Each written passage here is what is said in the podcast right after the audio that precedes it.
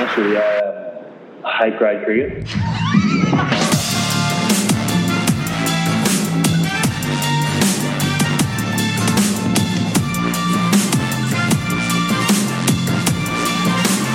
Hate, hate, hate grade cricket.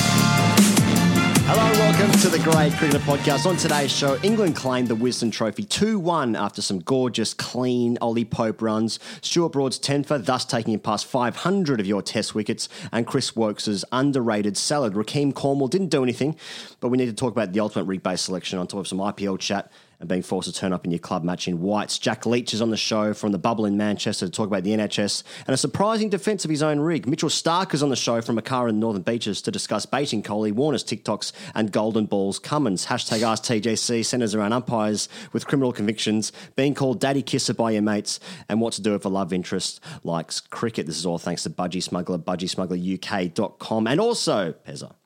Wisden Cricket Monthly, who are offering a good little deal to our listeners, which we'll talk about a little later in the show. My name is Ian Higgins, and I'm joined by Sam Perry Pezza. G'day.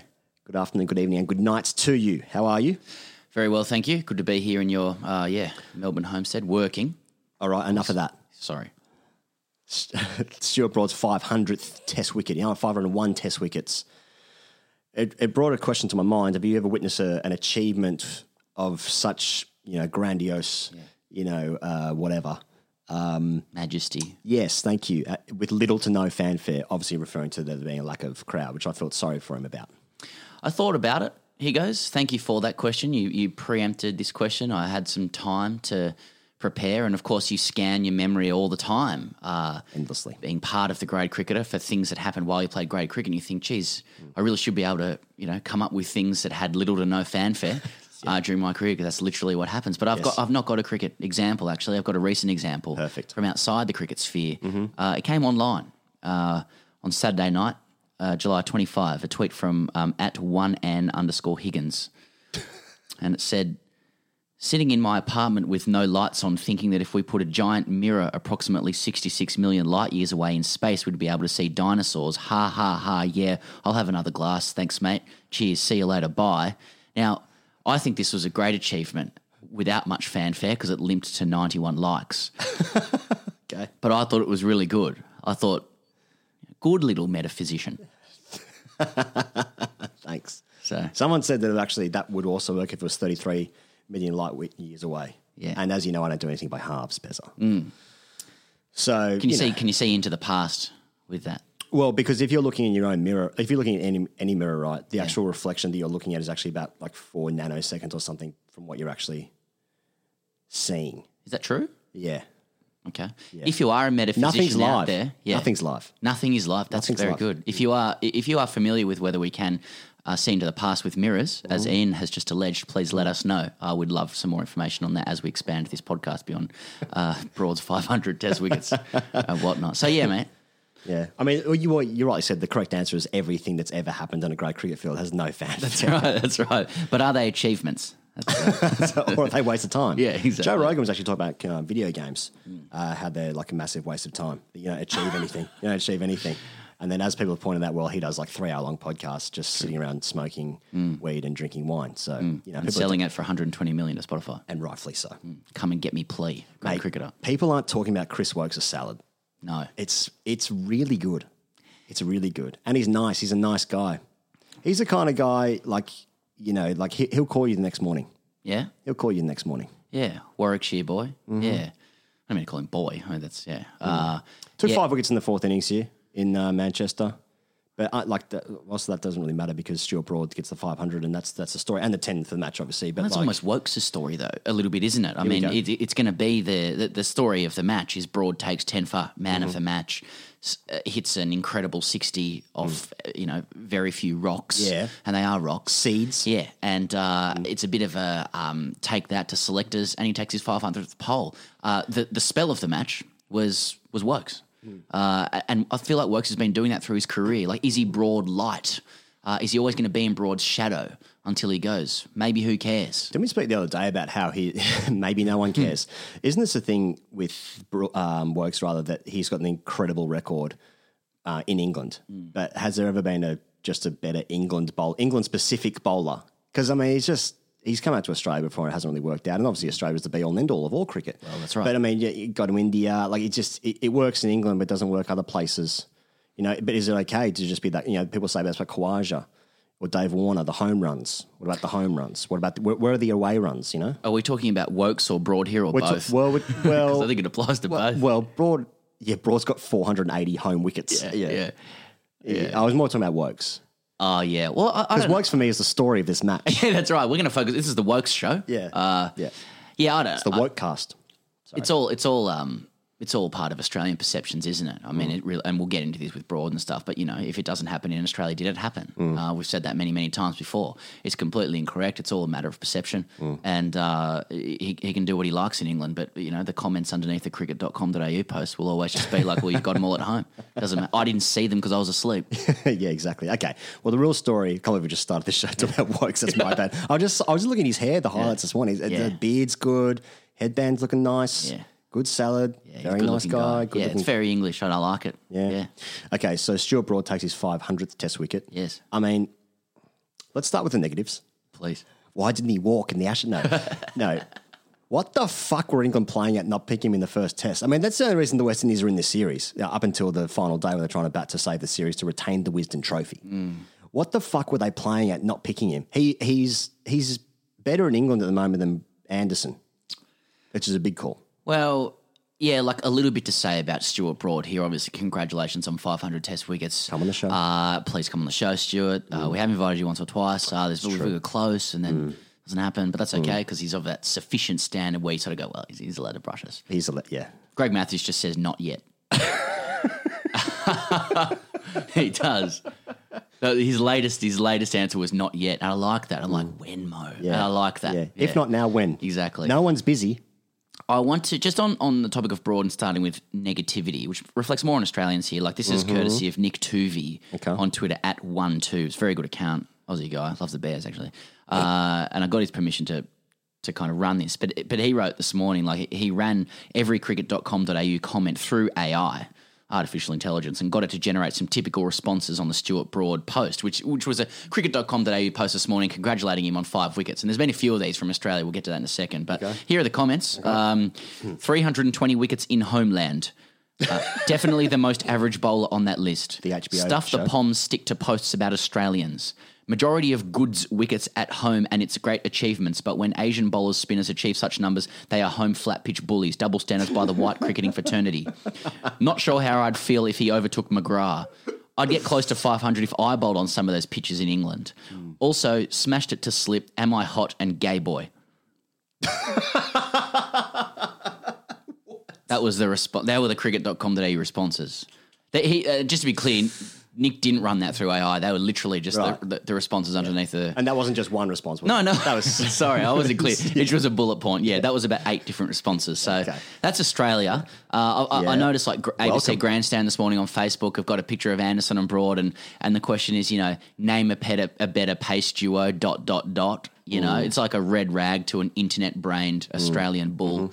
Uh, Mm-hmm. Uh, so so you know the the social platforms are trying to uh, capitalize on this for for a bit of clickbait and a little bit of wind up stuff. I mean, at the end of the day, you know.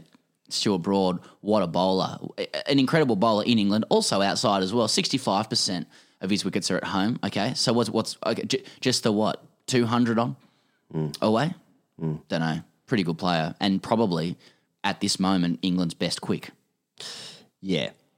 Well, he's gonna he's gonna go past he's gonna go past McGrath.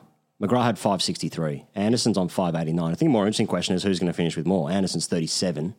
He's on five hundred eighty nine wickets. Broad has just turned thirty four. Anderson also yeah just turned thirty seven. Three years apart. Broad's so Broad's got three years to go past Anderson. He might do. He might. I mean, they're both going to go past six hundred. I imagine. It's amazing. It, yeah, it is, what, what they've done is amazing. It's But as simple do we as that. do we as Australians have to say yeah? But if they, if they played in England, then they would like McGrath would have had nine hundred wickets. But he what- played in the fucking Gabba. Why don't Australians like him? He goes like, uh, there are many didn't walk. reasons. I think because he didn't walk. I think it's more than that. Mate, like, the I- walking thing. Sorry, interject. go. the walking thing is like the fucking best. It's the most Australian Yeah, thing you can do. exactly. I bet you know Gilchrist walked. He's probably the only guy in Australian history who's walked. Like th- that was funny. What Broad did there was funny. There's other things I don't like about Broad. The celeb appeal's got to go. It's sh- it's shit. It's shit. The celeb appeal. I know. Like if you if you're English, you're probably like, nah, I love it. It it's it's shit. we're gonna have five different topics that have raised that we must bring together over the next Well, few I'm, minutes. I'm now speaking about in the same way that guy, that one guy commented on Broad, the AI. Uh, so, like, Aussies don't like him for reasons that can be traced back to insecurity. I think, um, like maybe he looks a bit preppy, like a bit English, sort of soft face. Um, he smashed it to Soft face. smashed it to slip once, um, but I still think it's like because of 140s club stuff. You know, like, and, and if it didn't happen in Australia, it didn't happen. So, like, you know, broad hoops it, he hits the seam, he pumps those knees, but like the ball doesn't go through the chest. So we don't know how to respect that. He doesn't frighten people. Like Australians will respect opposition bowlers who mm. who deal in fear. You know, like they like Steyn, they like Rabada, mm-hmm. guys who've done it in Australia a little mm-hmm. bit. They like Flintoff. Bu- Bumrah, Flintoff, Wasim, Waqar. Mm-hmm. Uh, Obviously, Wasim, he really hooped it, but like he still frightens Yeah. guys. It was a, it was a humiliation, a fear. Mm. In fact, it was a wide eye- eyes popping out of the head sort of stuff. Like we respect that. It's visceral. Mm. Broad doesn't do that in Australia, so therefore it doesn't count. It's the same with Anderson, although the record suggests otherwise. That's sexy language through the chest. He doesn't get it through the chest. Through the chest. I fucking love that. But Get it through the chest, Pezza. Exactly, get it through my chest. Uh, but you know, on the other hand, like uh, England didn't pick Broad for that first test. Yeah. they picked a team ready for the Gabba in 2021, and and when Yeah. Wood and Archer break down in that match, Yes. uh, and Australia win by an innings and 145 runs, we'll see what a disaster it was that England's picked Broad for these last two tests. 16 wickets in two yeah. games. Who cares? The Ageas Bowl and the Gabba are Mm. often compared in the same breath. Celeb- Celeb appeal. Celeb so, you, so give me more on your Not your- into your it, feelings. mate. Not Yeah. into it. Like I just, first of all, the rule was literally changed because like it, it was a shit look, and that like you need to respect the umpire's decision. But I, it's, it's not even that for me. It's just like it's it's it's real. Um, I haven't, I haven't actually thought about this in terms of articulating it in any sort of way. But why would I? Because I'm not a professional communicator. Mm. Not in words. Not in words. Um, but it's just like just running. Like there was one in this match just there where he literally just gave it a double barrel fist pump as the ball hit the pad. Yeah. It's like it's, It's not a meme now. it's not funny. Yeah. He's done some funny stuff in the past, Broad. Don't- I'm not a Broad hater. Yeah. Like, as I said before, lo- love the nicking it to gully and not respect, yeah. walking. Love the, you know, over the mouth shock face. Yeah, yeah, shock face. e- early masking Yeah. from from Stuart. Trent Bridge 2015 Ahead of his when, time. Mm. when he took 8 for 15 in, in four minutes against Australia. Um, yeah, Liverpool's got to go.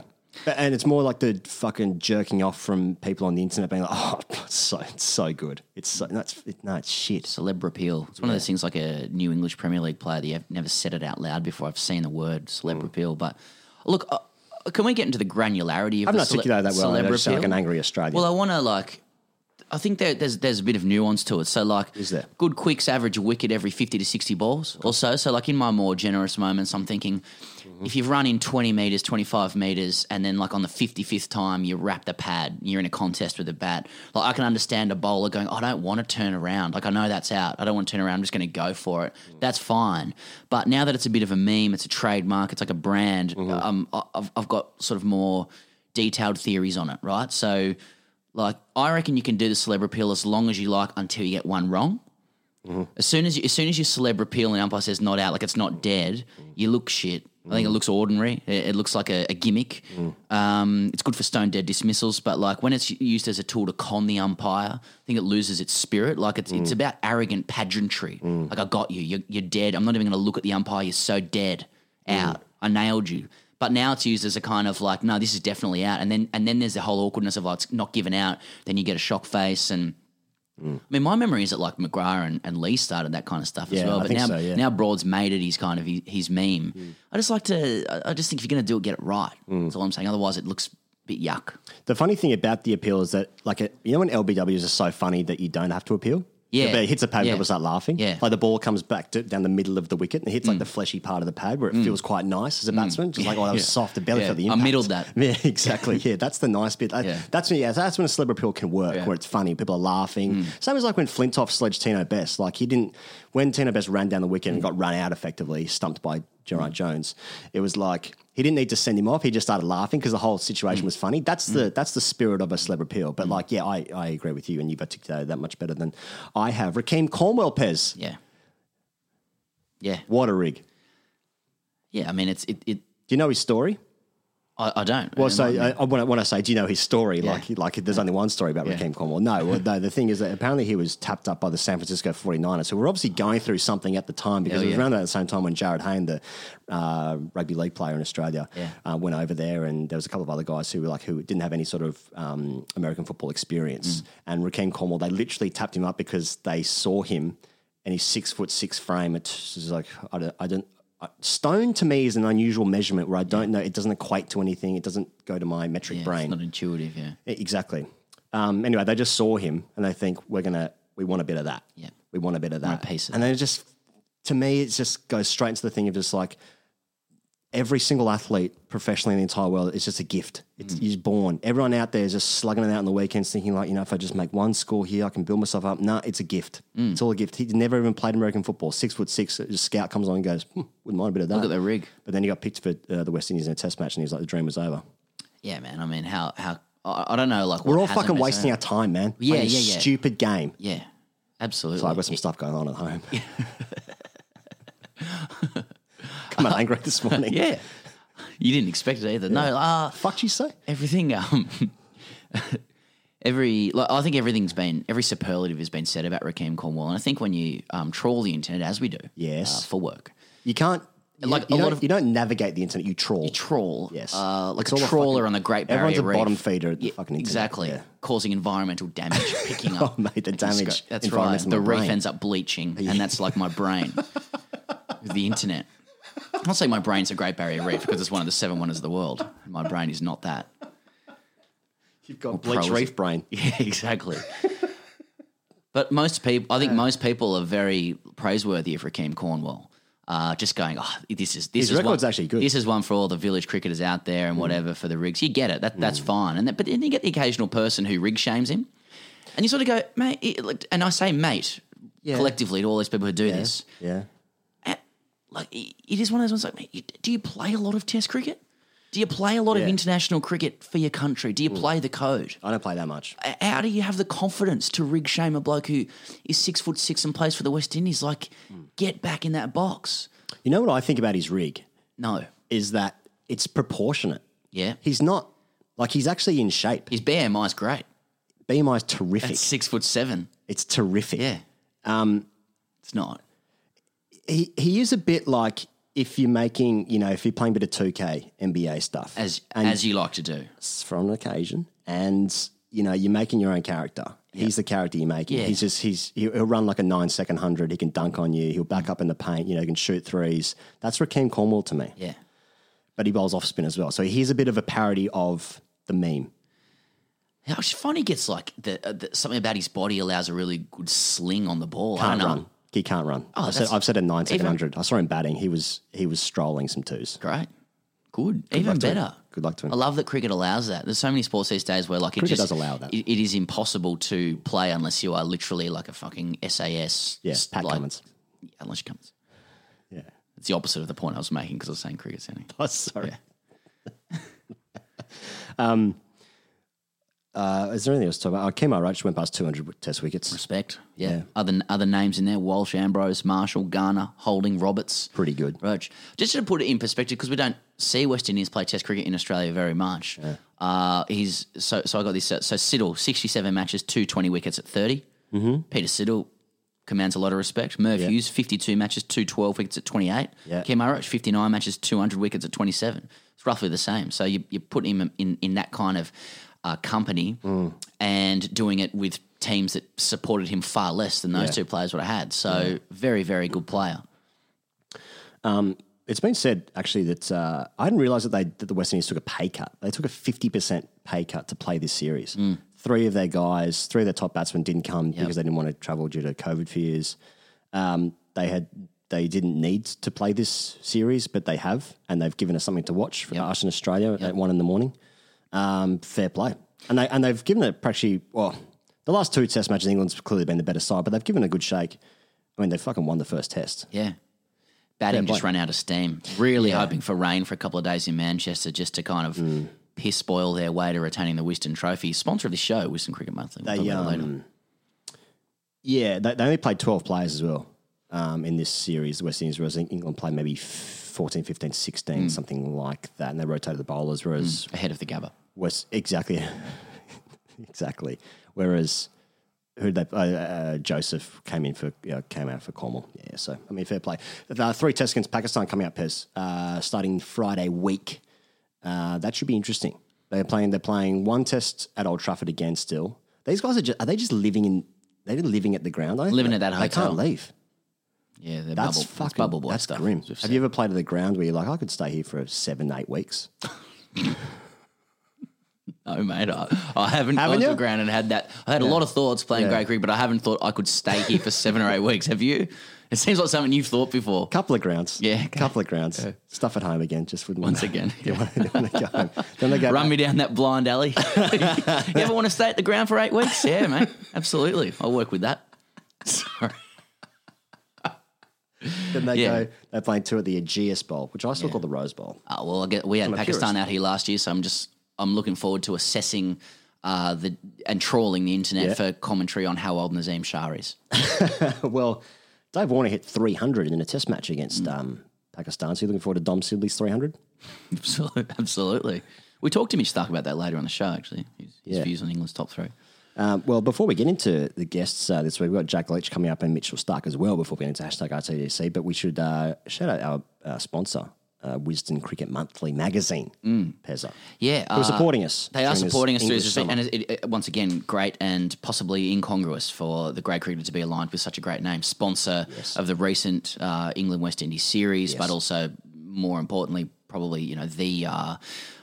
The, the, the seminal tome, the seminal brand that covers stories of cricket from the start of literal, uh, literally the start of the game. Yes. from the first international match between the USA and Canada at Central Park. Look at it, look into it. It's one of the great games. Turned a bit Wis- late. Wisdom was there.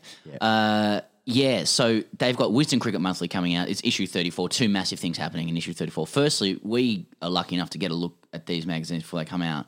Uh, the digital magazine, i- it is actually amazing. We said this last week, but like, if you secretly really like cricket, Mm-hmm. i i there's everything there for you. Short, long, little tidbits, funny stuff. Mm-hmm. There's you know links to podcasts, great pictures, etc. But the two massive ones in this issue are a profile of Stuart Broad, written by Derek Pringle.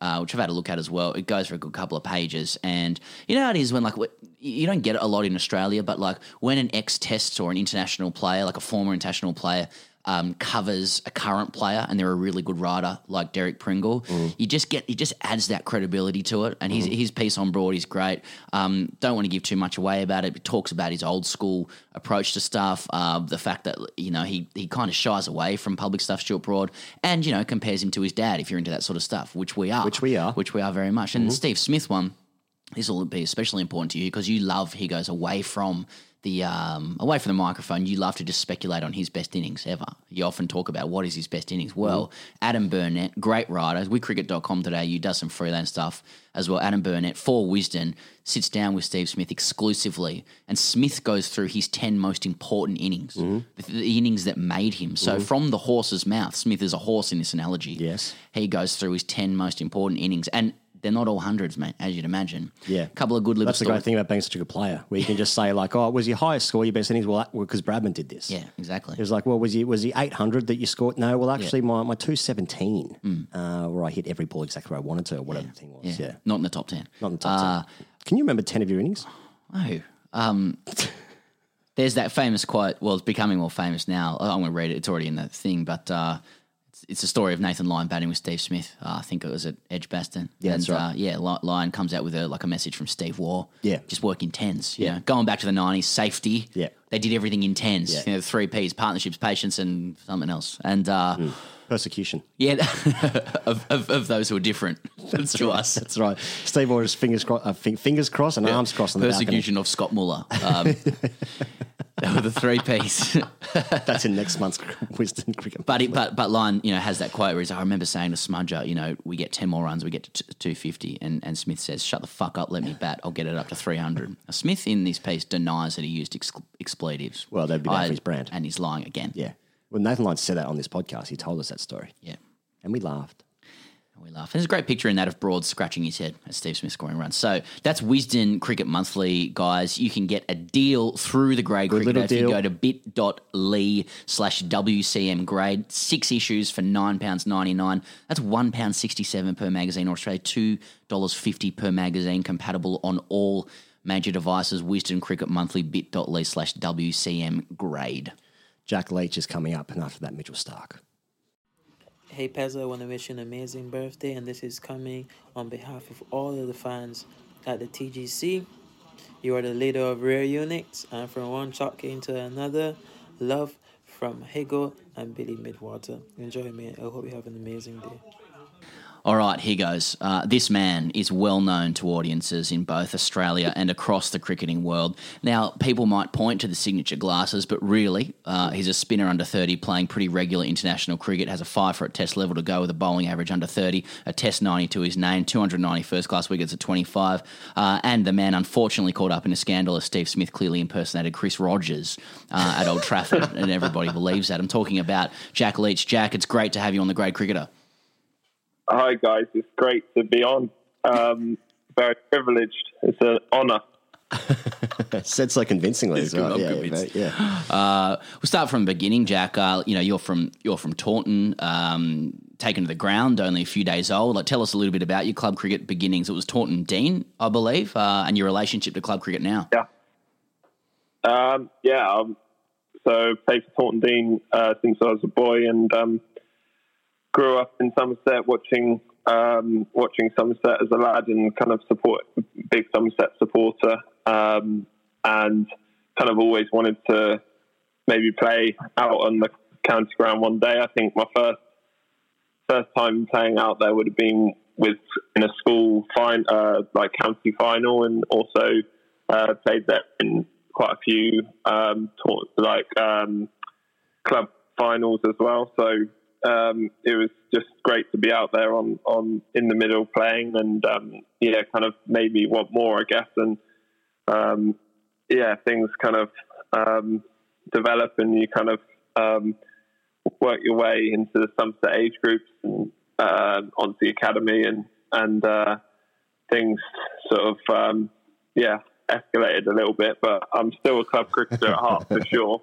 Uh, I played um, my last club game was actually between the Ireland Test match and um, getting uh, called up for the second Test of the Ashes. So uh, played last year, and um, yeah, that was en- enjoyable to play back with my mates. And not that these guys aren't my mates, but um, just that. Um, but you know, you know, it's good to play where it all started and kind of um, takes you sort of.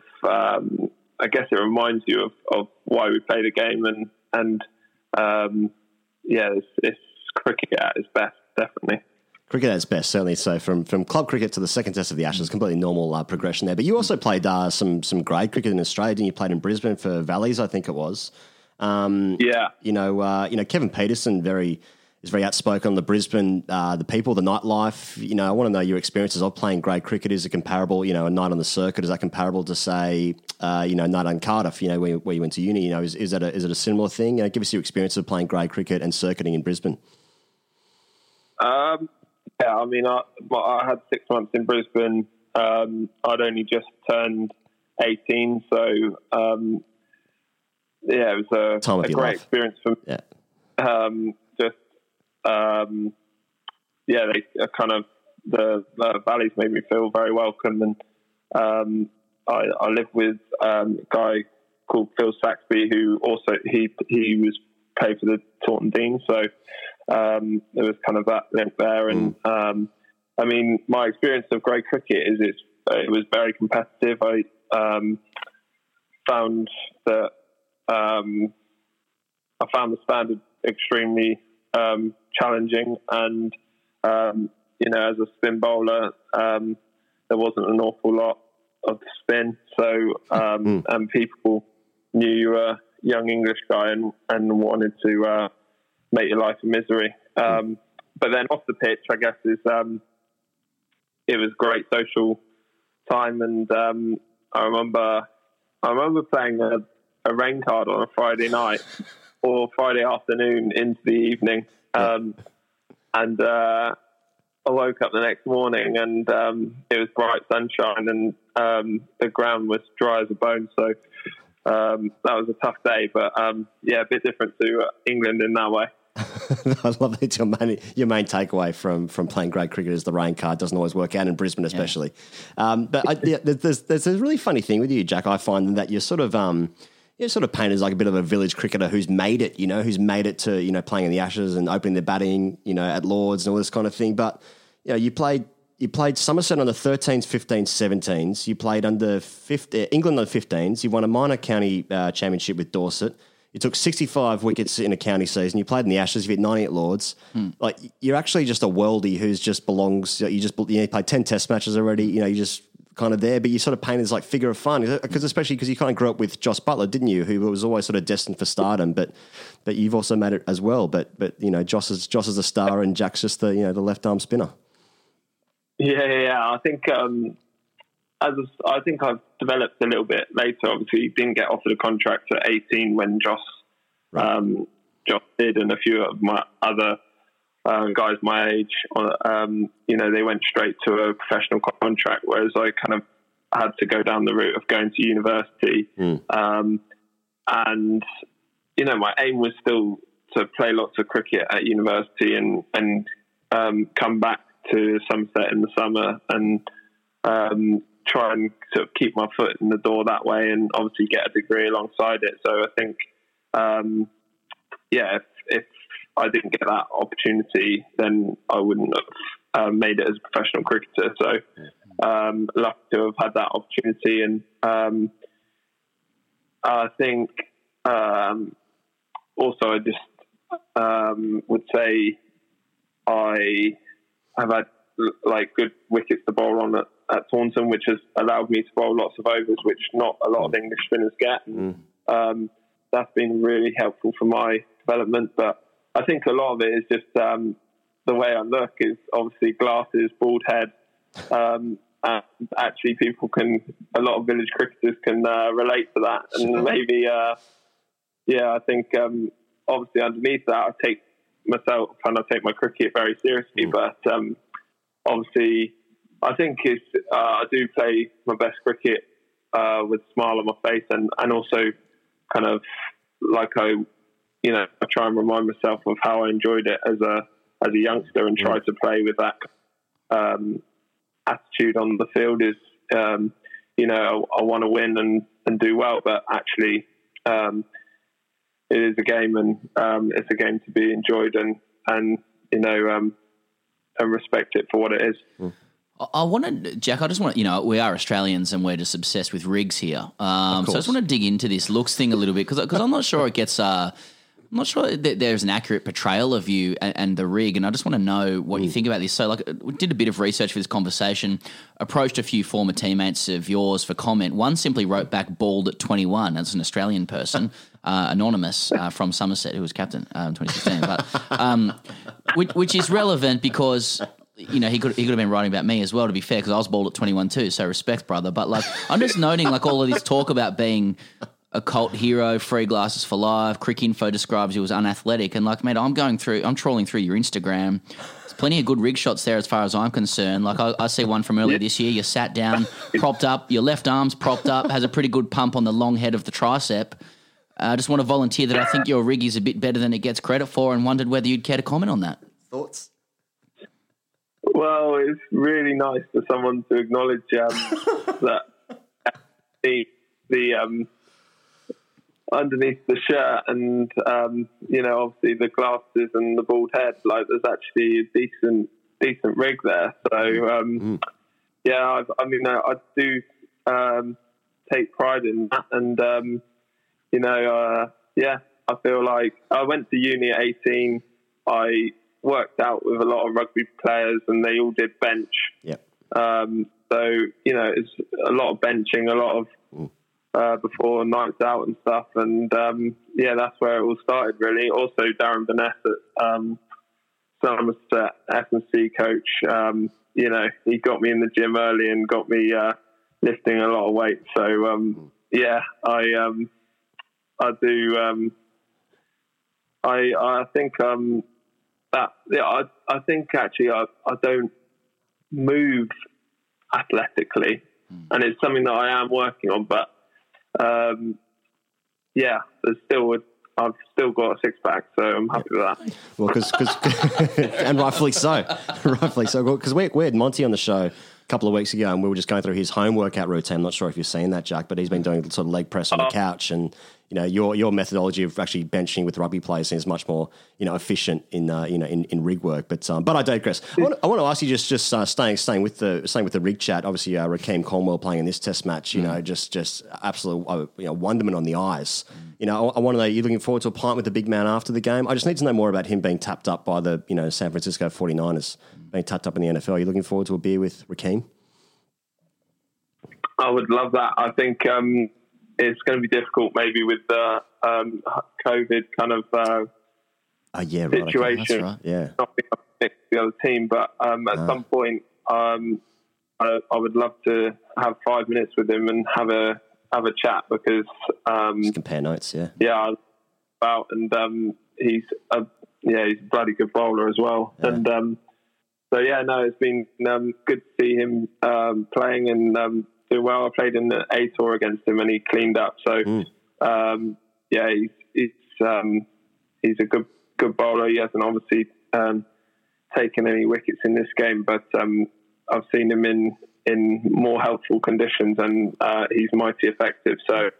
Um, yeah, I guess another one who maybe you know um, on the outside, um, you know, certain people might have certain opinions, but um, actually, you know, underneath that, there's a very good cricketer. Hmm.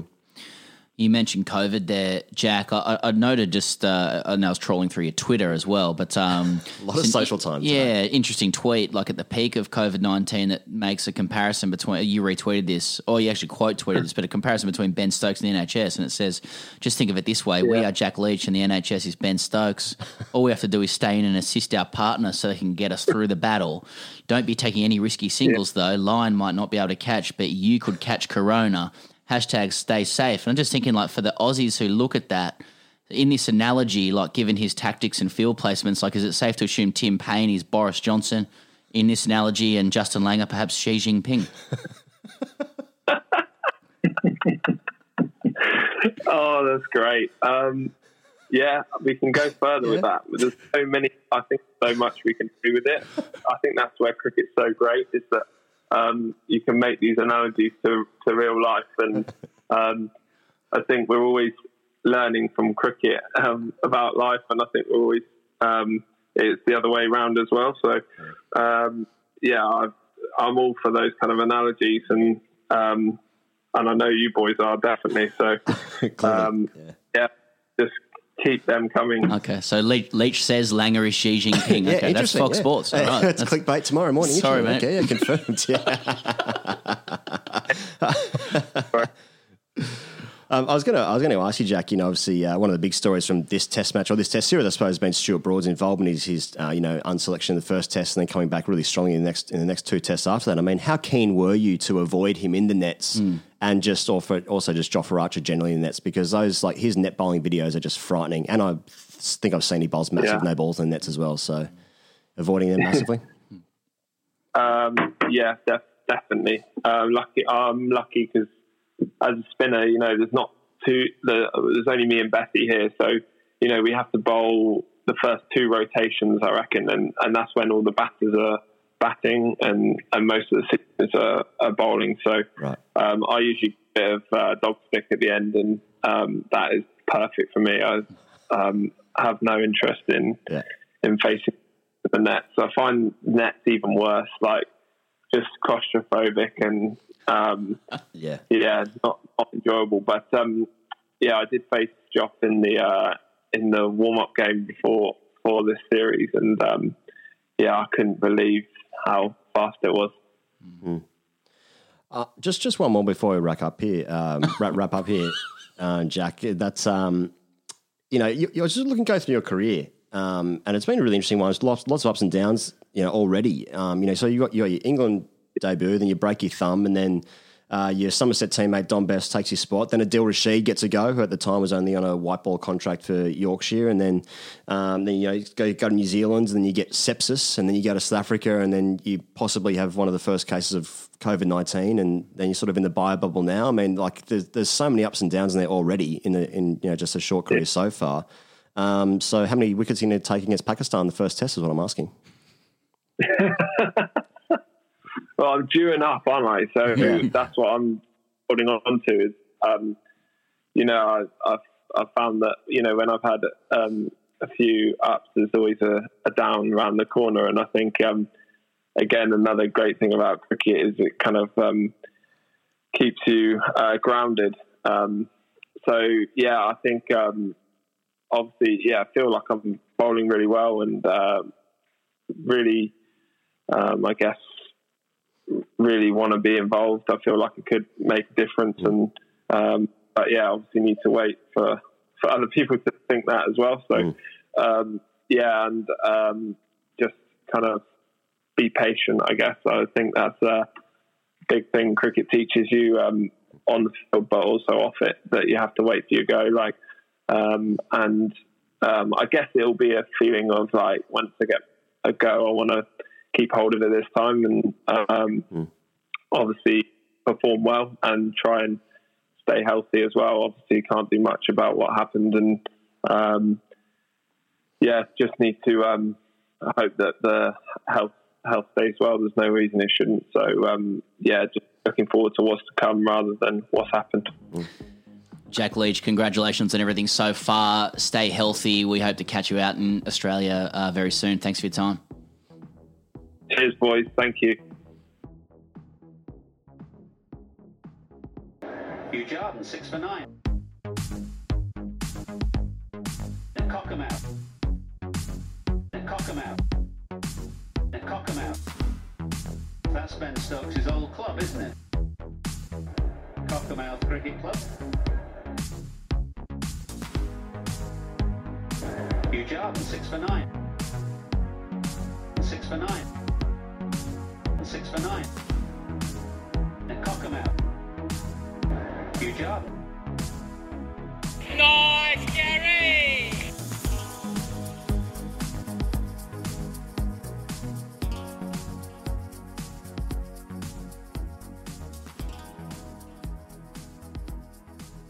All right, here goes. I've, I've got to um, hold my hands up here personally. Like this bloke should have been on the cast uh, long ago, and mm. actually he sledged us about that very fact uh, last year in Sydney, and rightly so. Mm-hmm. Uh, I'm talking about the bloke with 244 Test wickets, 13 fifers, 178 ODI poles. Um, but did he do it with the right body language? Uh, it's uh, Western Suburbs, New South Wales, and Australian King of Wheels, husband of Alyssa Healy, Mitch Starc. Mitch, uh, welcome finally to the Grade Cricketer.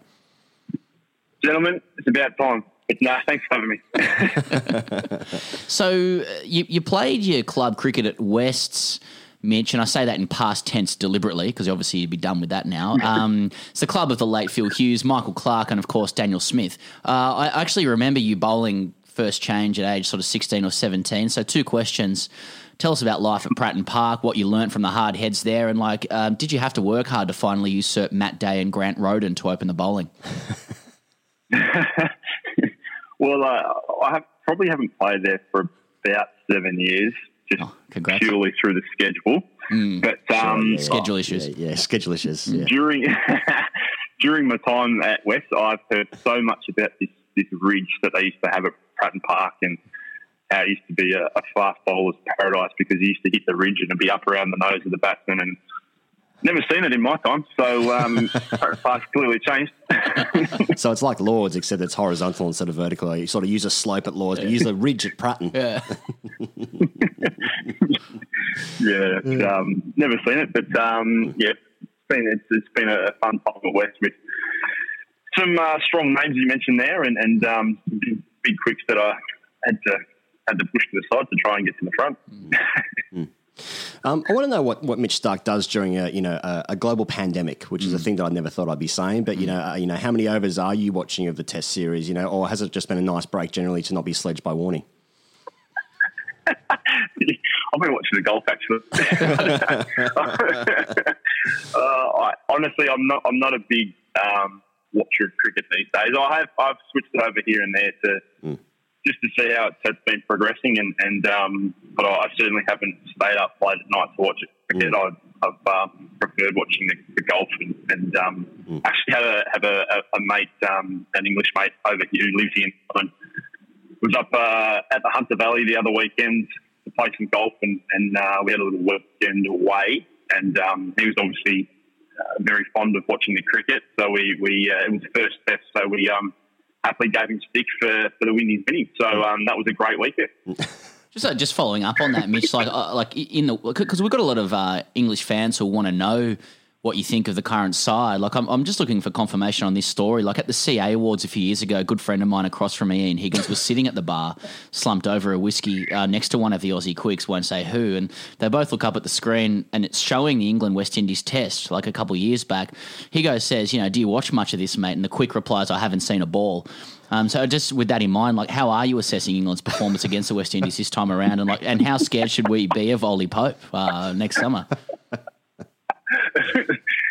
well, I'll tell you what's hard to watch watching that England top three. I mean, you know, they only scored about 15 runs off 150 balls, so um, yeah, that makes it hard to watch cricket. But um, I think everyone, on a serious note, Ben Stokes is a serious player with with bat and ball, but um, yeah, it's uh, they've obviously started slowly in that series to, to go down the first test. They've found, um, I guess, through their combination with their bowlers and, and Stuart Broad's obviously given them some stick for leaving them out of the uh, the first uh, first test. But um, yeah, it, it, it's I can't say too much. I haven't watched much of it, so sorry. Well, no, no, I've been watching Cameron Champ play 18 holes somewhere Yeah, in exactly. Abu Dhabi or whatever. yeah, yeah, yeah. Um, uh, yeah, one thing that has been very entertaining for a lot of people worldwide has been Dave Warner's TikToks. Yeah. And I haven't seen any public commentary about that. I mean, there's got to be something going on in the WhatsApp groups. There's a couple of conversations, you know, just checking in with Dave. You know, is, is, there, is there any chat about his TikToks? I think for a, for a little while at the start, there was a bit of stick thrown his way on a few of the group chats, and then uh, I think um, obviously people caught on that he was getting paid some, some money for it, so um, so people stopped paying attention to them. I think. right, yeah, fair play. Yeah, fair enough. People have done that with us too. Uh, j- j- just, just talk like about contemporary stuff. I mean, it's like, um, you know, many would have you as the premier short form bowler in world cricket. I certainly would, especially while you're on the cast. Um, you famously uh, you op- you opted out of this year's IPL recently to spend more time with Alyssa, um, which was very endearing. Um, with respect to Alyssa and all partners out there, including my own, like, would I be right in presuming that the lockdown has meant you've now definitely spent enough time with your partner and that the IPL is once again attractive, or alternatively Shield cricket at Drummoyne Oval? Oh, I went okay Oval, so maybe some field cricket. uh, no, but it has been has been uh, really nice. And selfishly, it's been really nice to have some time at home, and I, I think there's a few there's a few people who probably would agree that uh, a bit of time to refresh the mind and the body has been been fantastic, and and, and now blokes are raring to go for cricket, and, and um, but yeah, we, we have spent a, probably more time together in the last few months than we have in, in the last 10 years. So um, we're still married. We still haven't, um, I haven't been pushed too hard yet, but uh, I'm still getting beaten on the golf course. Uh, and then, so like, if you have sort of had a good amount of time together, then you've just got that really tough question of like, oh, do I play in the IPL or do I play like Shield cricket at, uh, you know, Wollongong? Uh, you know, what is just on just face value? You know, like a lot of the media have been winding this up as like a really tough question for a lot of the quicks and a lot of the Australian cricketers. Like, you know, just what's your gut say if you had to choose between the IPL and you The know, riches of the Sheffield yeah, Shield. batting second against Mitch Swepson uh, at Wollongong. well, I don't have a contract, so I don't have to worry about it. But um, I guess if you're in Pat Cummins' shoes, um, $3 million sounds pretty good for a bit of T20 cricket. So I know where he's going. yeah, fair, yeah. Well, I mean, we sort of turn the minds to what's going to happen in the Australian season coming forward here, Mitch, and obviously India coming back and Pujara and Kohli and stuff, and and we've obviously seen with the you know the, the UK somewhere where they can't touch the ball with any saliva and like that's the Duke and the Duke's still swinging a little bit. How how the fuck are we supposed to make the Kookaburra swing? i- You know, on Adelaide or the MCG, if we can't, like, what's what's what's the secret? Is it back sweat? What's what's the mm, thing? what are we looking at? Yeah, what are we what, what are we looking at? How do we do that? How do we make it swing? Well, I was hoping to get a few tips from you boys because we can't even use, use sweat at training these days. They, they stand both sweat and saliva from training at the moment for us. So it's going to be an interesting one. Maybe we have to play play more ping pong games, I guess. I don't know. yeah, but, yeah, um, play at night. yeah, that uh, that Kookaburra, the red Kookaburra, does struggle without a bit of uh, bit of love, and uh, I think even even Jimmy Anderson came out um, during the week or maybe last week saying that um, you know even the Duke ball struggled a little bit for that that swing that he obviously relies on so much with his, his fantastic skills. So it's something that's going to have to continually adapt and, and, and addressed as as we find a way through the pandemic. But mm. at the moment, obviously, it is what it is, and then health and safety is at the forefront. Mm. Obviously, with India coming out here, I'm just really interested in to, to sort of get a gauge because I mean, Pez and I have never been to India, so we don't know what that's like. But you've bowled to some of the greats, obviously the Indian players specifically. I'm talking Dhoni, Kohli, you know, the likes of that. Yeah, what does that? What does it feel like? Not probably less so in Australia, but you know, playing in India when a Kohli or a Dhoni comes to the crease. Does that make you like as a bowler nervous when they're coming in? Is it like what, what's the what's the feel in the in the in the stomach and the heart when they're coming to the crease? Just the roar of the crowd, the energy. Like I think we were talking to someone else uh, recently who said like you can, you can actually feel the weight of a country actually when they come to the crease. Now you know playing third grade at Pratten Park, you know I wouldn't I wouldn't know what that feels like. Um, but you know what, like, what what what is that like when Kohli comes to the crease, for instance, or a Um, maybe the best way I can describe it is I remember my first test tour was actually to India, and, and um, I didn't play any of the, the two tests, but we were sitting there in the, the second test in Bangalore. Um, it was, uh, I think it was maybe myself and Phil Hughes and, and James Pattinson sitting there running drinks. And anyway, sorry, um, Sachin Tendulkar was playing and, and he'd scored some runs and he was getting close to, to 100 and all of a sudden Bangalore Stadium was full and loud as, as anything you'll ever ever experience in cricket. He got his 100, they all went nuts and then they disappeared. and then he got close to 200, they all came back and it got louder. He got 200, it was loud again and they all disappeared. So these days they obviously embrace cricket a bit more and it's loud for a long time. But um, in terms of some of those big name players, they it, it is extremely loud and and it is a bit like all the country are there at the game watching and, and not cheering for you. Yeah, is, is, is that is that really intimidating? Is it an intimidating environment, or kind of like oh, this is actually really cool? I think a bit of both. I, I, I've sort of been uh, I've been around long enough now not to to be too drawn in by the crowd, but um, it, it still is amazing when you go to, to especially India and, and how loud it is for you know 20 20,000 screaming Indians in Bangalore is as loud as a full stadium in Australia sometimes. So it, can be uh, it can take a moment just to, to get used to, but um, yeah, at the same time it adds to that atmosphere, which is is fantastic for cricket. Just on India, Mitch, like going through the media archives following the last India series, I've just noted like a concerted effort from the Quicks, like the Aussie Quicks, to highlight just how much they're dreading bowling to Cheteshwar Pujara. Uh, so, like, leaving aside the fact that Pujara is an absolute gun who we respect and is always welcome on this show, um, like, can you confirm this approach is part of an overarching dog whistle strategy to alpha Virat Kohli? yeah, I think that was led by Pat Cummins. You know, he he, uh, he is the, the alpha of the, the bowling group at the moment, old golden balls. But um,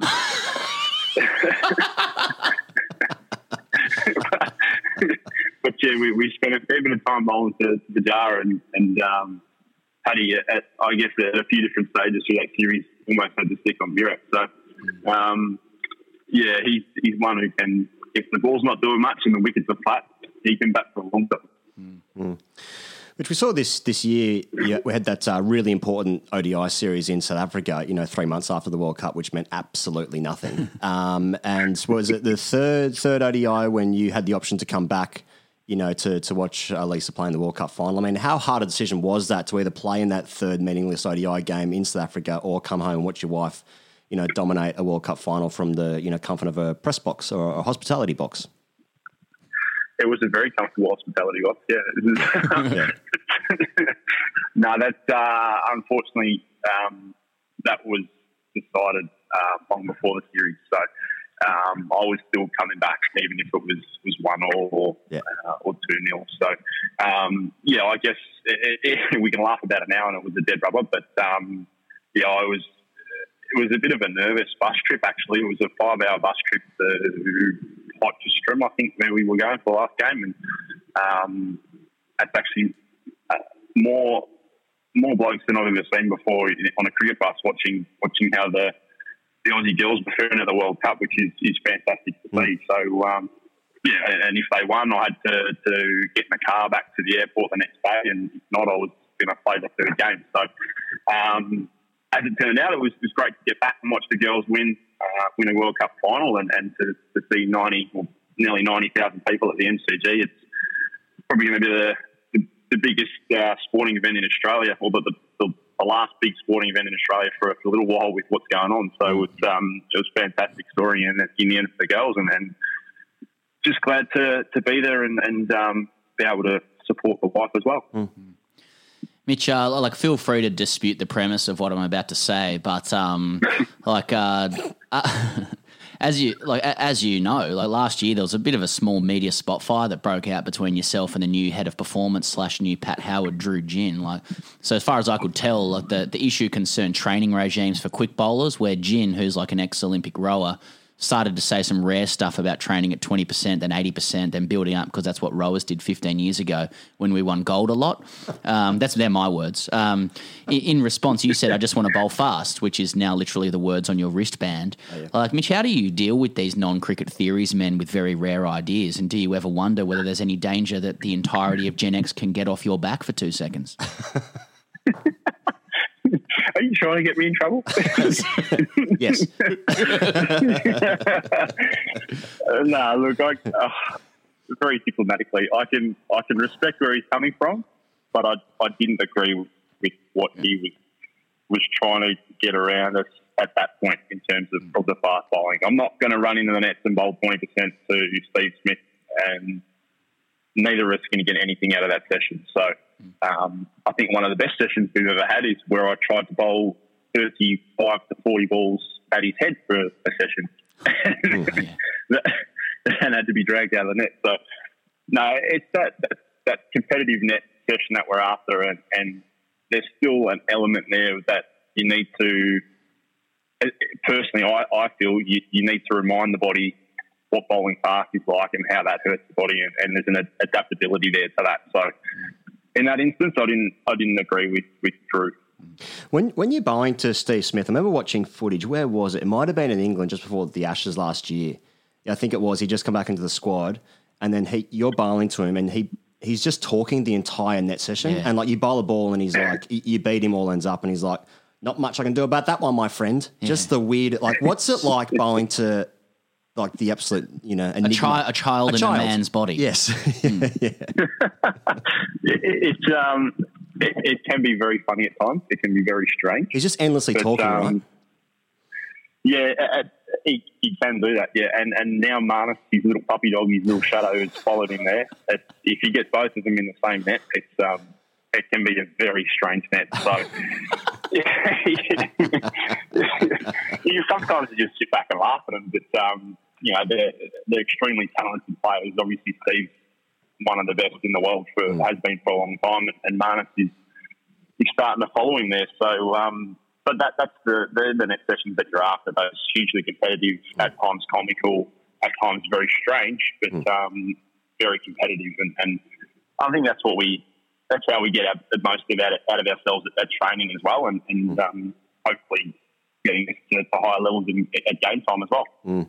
Well, obviously that um, that uh, England series that's that's sort of um, slated for September, the, the, the ODI series, or whatever. I mean, two weeks quarantine, uh, two weeks hotel quarantine. Who are you inviting more, Marnus or Steve Smith? In a hotel quarantine for two weeks. There's a lot of shadow batting going on there. yeah, hopefully the other other uh, end of the hallway to um, you're hearing hearing tapping the bat during the middle of the night. So does Steve Smith, but um, it sounds like uh, we could be we could be uh, away of the away from the IPL boys. They it sounds like they're getting dropped off on the way back home. So it, it could be a could be a smaller contingent in, in quarantine back home. But hopefully we've got um, we've got some facilities there to, to quarantine in and train, and, and um, Marnus can do his batting in the nets and not in the hallway. Well, we look forward to seeing how all that plays out. Mitch, thanks so much uh, for chatting with us on the way home from training, from the COVID bubble boy training uh, that you've been doing. And we definitely don't want to get you in trouble with questions that are just, you know, indulgent questions that you've dealt with well anyway. no problem. Thank you so much for having me. It's always a good laugh. Pezzy, Yeah, you know, Pezzy. Go, go with it. I'll get called Pezzy.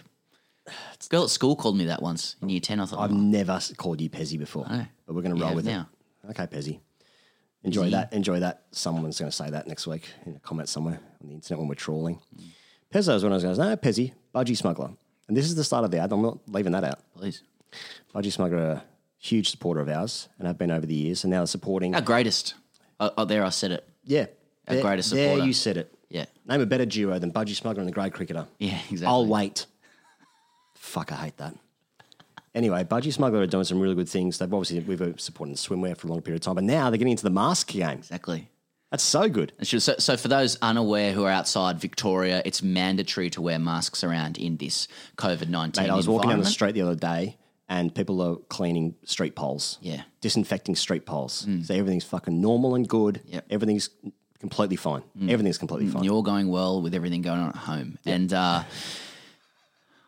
you know if you if you do have things going on at home, please get it sorted. Anyone out there, but for, for yeah, for those unaware, you have to wear masks in Victoria, and uh, it has given rise to, as as you'd imagine, a lot of people needing masks. Uh, and Budgy Smuggler are in the mask game now, and they want us to pump this up. Yep.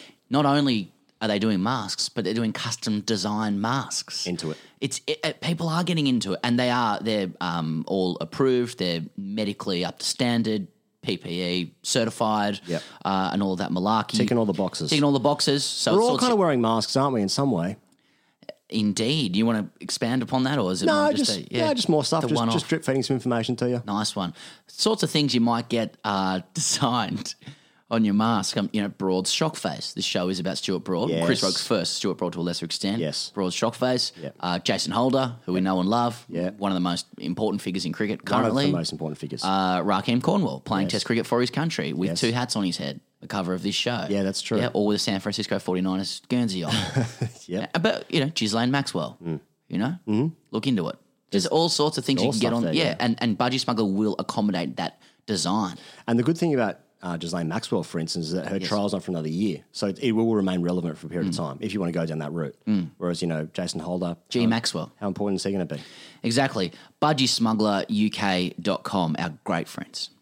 Well, given that the test matches are crammed in a very short period of time, you're going to get that opportunity. What about getting to 500 wickets? Is that a big carrot dangling in front of your eyes? Uh, not really. No, I'm, I'm not really bothered about those sort of milestones. Why the fuck you lying? Why, you always lying? Mm, oh my god. Stop fucking lying. Pezzy. Hashtag Ask TGC. I, I don't. I don't like that name for you. It doesn't feel. It feels childish. Does that mean by rights as an Australian you're you will continue to call me that? You don't like No, it, because it doesn't therefore make. I get it. No, because it doesn't make me feel good when I say Oh, I it. see. It's funny because everyone calls me Higgos in Australia, but Higgo in the UK they drop the S. You got Missy a lot as well in a former grade cricket life. Yeah, yeah, yeah. Does that when still hang around? Missy Higgins was relevant. No, no, it was just at the time when she was a big artist in Australia. Yep. And obviously my cousin, which I told many people that as a lie. Anonymous With writes in. Yeah, that I of course, yeah. Anonymous writes in, and he prefaces this with lads. Mm-hmm. Just wanted to get in touch to share a story that happened during a game I was involved in last year in New Zealand club cricket. I was surprised upon rocking up at the ground to see one of the players look even more nervous than normal. Upon further investigation, it was discovered that he had previous dealings with the umpire, nothing abnormal, as I'm sure you'll agree. But I was surprised with what he said next. And I quote, You don't understand, mate. My dad put him away for three years. Put him away. put him away for three years. Further questioning, of course, followed, and I discovered that not only was his dad a judge, but that the bloke officiating our game today had served a custodial sentence for fraud and was indeed sentenced by our opening batter's father. Intrigued to see how the day played out, I was only left more astonished by the events that followed. Intrigued to see how the day played out. First of all, the umpire tried to give the aforementioned player out court on what was clearly a bump ball, something that even the fielding team admitted to. I was only left more inquisitive when the judge's son was completely triggered LBW, a horror decision. Any doubt whatsoever that the umpire knew the identity of the cricketer was removed when, whilst we were fielding, the aforementioned judge's son had a wicket taken away while bowling after the said umpire no balled him after cleaning someone's poles up. Why the captain bowled him from that end, I don't know, but anyway. A few takeaways. Number one, if this situation arises again, is it even more imperative that norm, uh, than normal that we leave all our valuables with our scorer rather than leaving them in the sheds? And two, should the player report this umpire to the relevant cricketing authorities, therefore continuing his family's quest for justice against this man? Thoughts? That's a unique situation. That's you know you haven't had one like that. So thanks for the question, anonymous. Uh, look very serious, well written as well.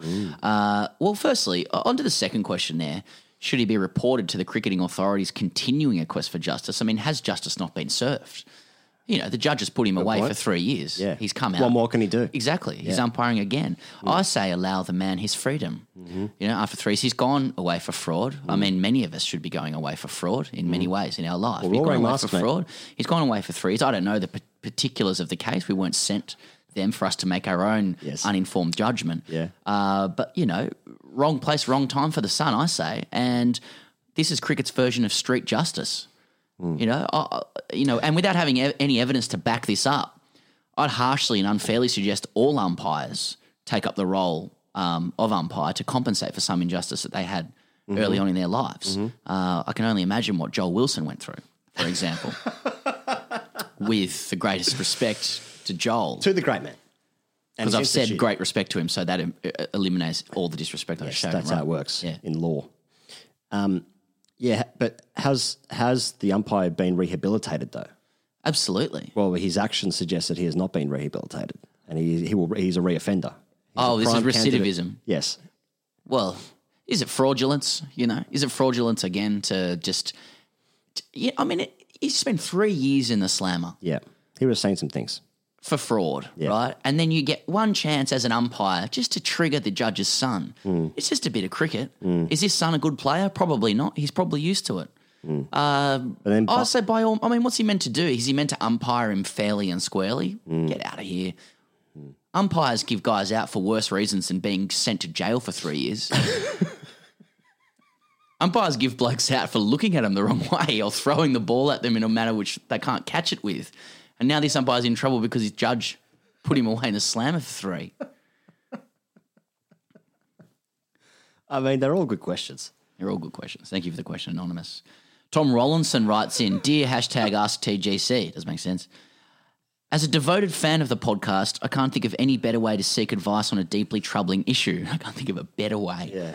I've recently reached my 20s, celebrating in true lockdown style by getting pissed off attempting to play golf, following by badgering cricket net videos. Brackets, why has this become a thing? Close brackets. Returning home from university has left a void in my life, desperate to be alphaed or champed by my fellow TGC badgery housemates, which leads me on to my problem. Instead of the traditional happy birthday mate messages being received and posted on social media, I was greeted by terms such as champ, ankles, decaf, and even daddy kisser, with the intention to publicly humiliate me. Have I been alphaed on my birthday, of all days, or am I in fact the alpha figure in the group, living in their heads rent free and causing them to attempt to demoralise me on this day? Also, thoughts on the downfall of Root following his swap from GM to New Balance, averaging 71.2 and 45 respectively. Cheers, lads. Love the cast. Tom. He goes. First of all, Tom, do you kiss your dad with that mouth? Secondly, yes, you've been alphaed. Um, I don't think the being referred to as daddy kisser doesn't scream to me big dick energy. Uh, for my, If for someone's mine. willing to call you daddy kisser publicly, Yeah. I, I- I'm guessing you're not an alpha because if you were, that person wouldn't write that. But then at the same time, you know, as it's coming from blokes who are also listening to this peripheral podcast filmed in the depths of, you know, the COVID epicenter in Australia, then I think you're probably going to be okay. I think you're probably going to be okay. Fourthly, if they want to call you DK from now on, you know, daddy kisser, let me know. Yep. Um, fifthly, um, GM to me is a bit yuck, and I can't think of many players who looked good, except for maybe mm, Quinton de Kock or maybe Ross Taylor, who looked good with a GM. Steve Waugh. Not for me. It's gritty. Steve Waugh's gritty. Steve Waugh was an elegant, good looking. When I say look good, I just mean the entire image of safety that he perpetrated. Yeah, but you, well, that's a different question that you're asking there. I'm thinking what does look good mean? You just mean as a stroke maker. a stroke maker. Yeah, Yeah. yeah. Uh, Although I think Ollie Pope uses the GM now. I have to say that. I think GM is classic, a bit classical. It's pure. And they actually had a bat called the Purist. Yeah, that's and true. we are fans of purity. Yeah, we wrote about that. I mean, I think we need to clear up a few terms. Obviously, badger, like for, for the Aussie listeners, like badger is a very English term. I mean, Mm. Yeah. cricket badger is like a snuff or a nuff. Yeah. Something like that. This is a, this is a cross cultural uh, exchange on this show. Yeah. After all, uh, he's a self aware badger, Tom. In this. Uh, I'm not sure if there is like he, the suppressed premise in this post is that each exchange confers an alpha and a beta. Like there has to be one or the other. I'm not sure if that's true here. Like I, I find it difficult to ascribe an alpha to anybody involved in this exchange. You know, you've got his mates who've decided to execute like a choreographed humiliation publicly on Facebook during someone's birthday. Oh, no, choreographed. that's not very alpha. It's like like there's a WhatsApp going, oh, let, let's get him and let's call him cool things like decaf and ankles. Got him, you know. Uh, but on the other hand, our mate here is calling himself a badger and he's asking about Roots sponsorship and quoting a- averages to the, to the first decimal place. So I'm That's not his sure- research. That's not his research. Only to the first decimal place. What is this fucking village hour? Second and third decimal places from now on, please, DK. I, I like this aggression from you. Please. Uh, yeah, I'm not sure there's a classic alpha among anyone in this exchange, including us. Doesn't sound like the household is filled with you know women's underwear. You know, there was, there was no conferment with you know women in the household. And what is the sound of that? From experience, the- of it's not the it's not the sound of a house with women's underwear through it. You are you familiar with what those sounds are? I've been to a brothel. Tim Chandler. I'll just carry on. Why does Ollie Pope make me feel so safe? I'm a university graduate living at home, no job prospects, no work experience, no money. I face a post COVID world, which almost certainly means economic ruin and a catastrophic rise in house prices. I'm not sure about that. Why does a ginger the same age as me who hits a ball with a plank make me feel like this is all fine? Why am I happy to watch camera shots of him on the England balcony whilst I lie in bed covered in what's it dust?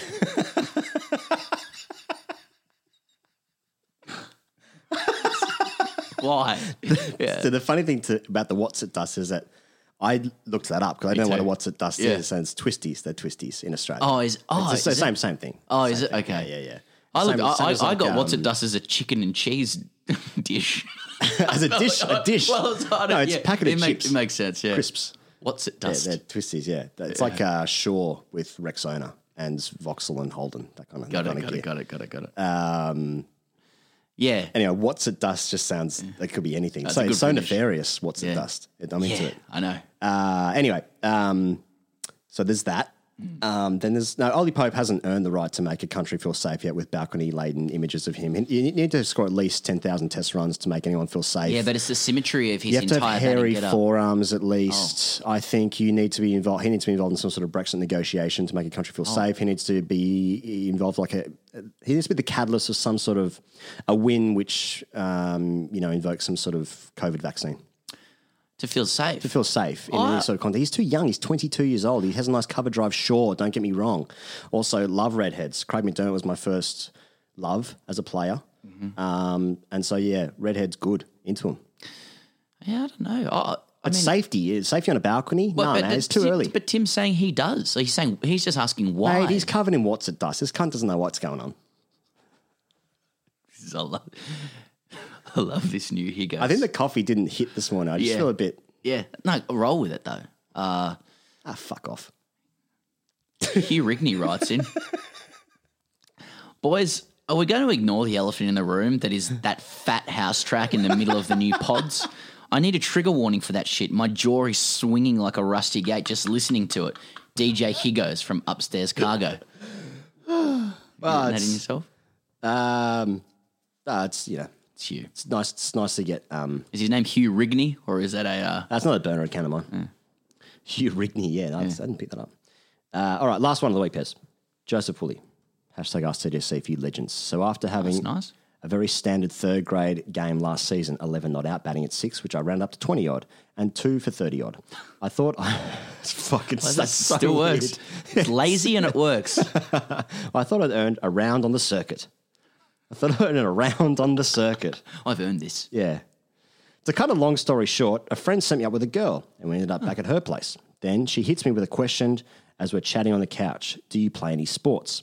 Now, my initial reaction is to lie, saying no or pretend I play footy, but was forced to retire with a knee injury. Mm-hmm. But for some reason, as I was deciding to, as I was deciding which lie to go with, the words were already coming out of my mouth. Yeah, play a bit of cricket, haha.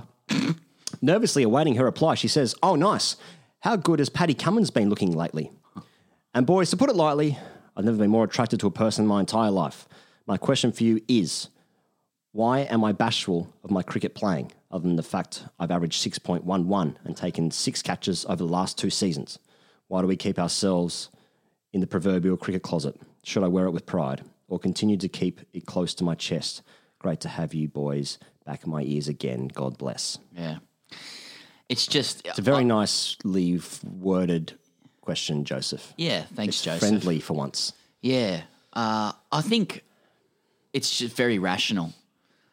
I'd be more concerned if Joseph, without any self awareness, responded to the question about Cummins by launching into how much he loves cricket and loves playing with his mates, because that's the surefire way to conclude the relationship before it commences. 100%. so it's, it, I think he's on the right track mentally, emotionally, spiritually.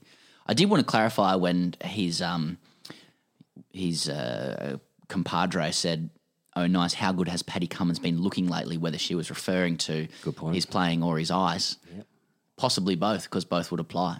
Uh, but even so, that's I whichever made him feel attracted to her. Go with it. But yeah, I, I think stick with the bashfulness of it. Yeah. Don't let it out of the closet. The only thing that I'm worried about is that Joseph actually really does love the game. Like he's a he's an absolute.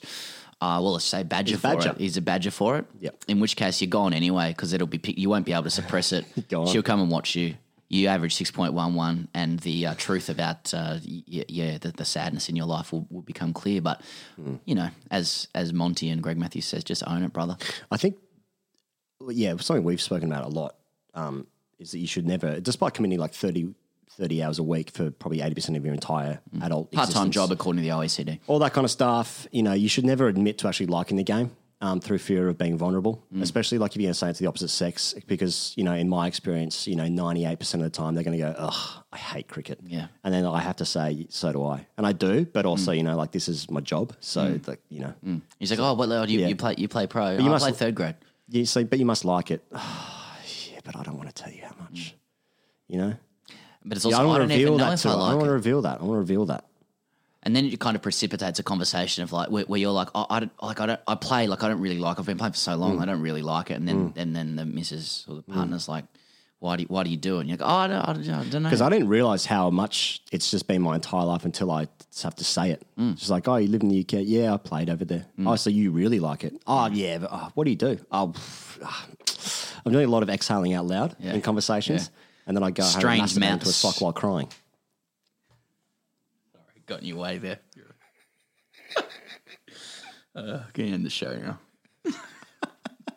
Thanks to Jack Leach.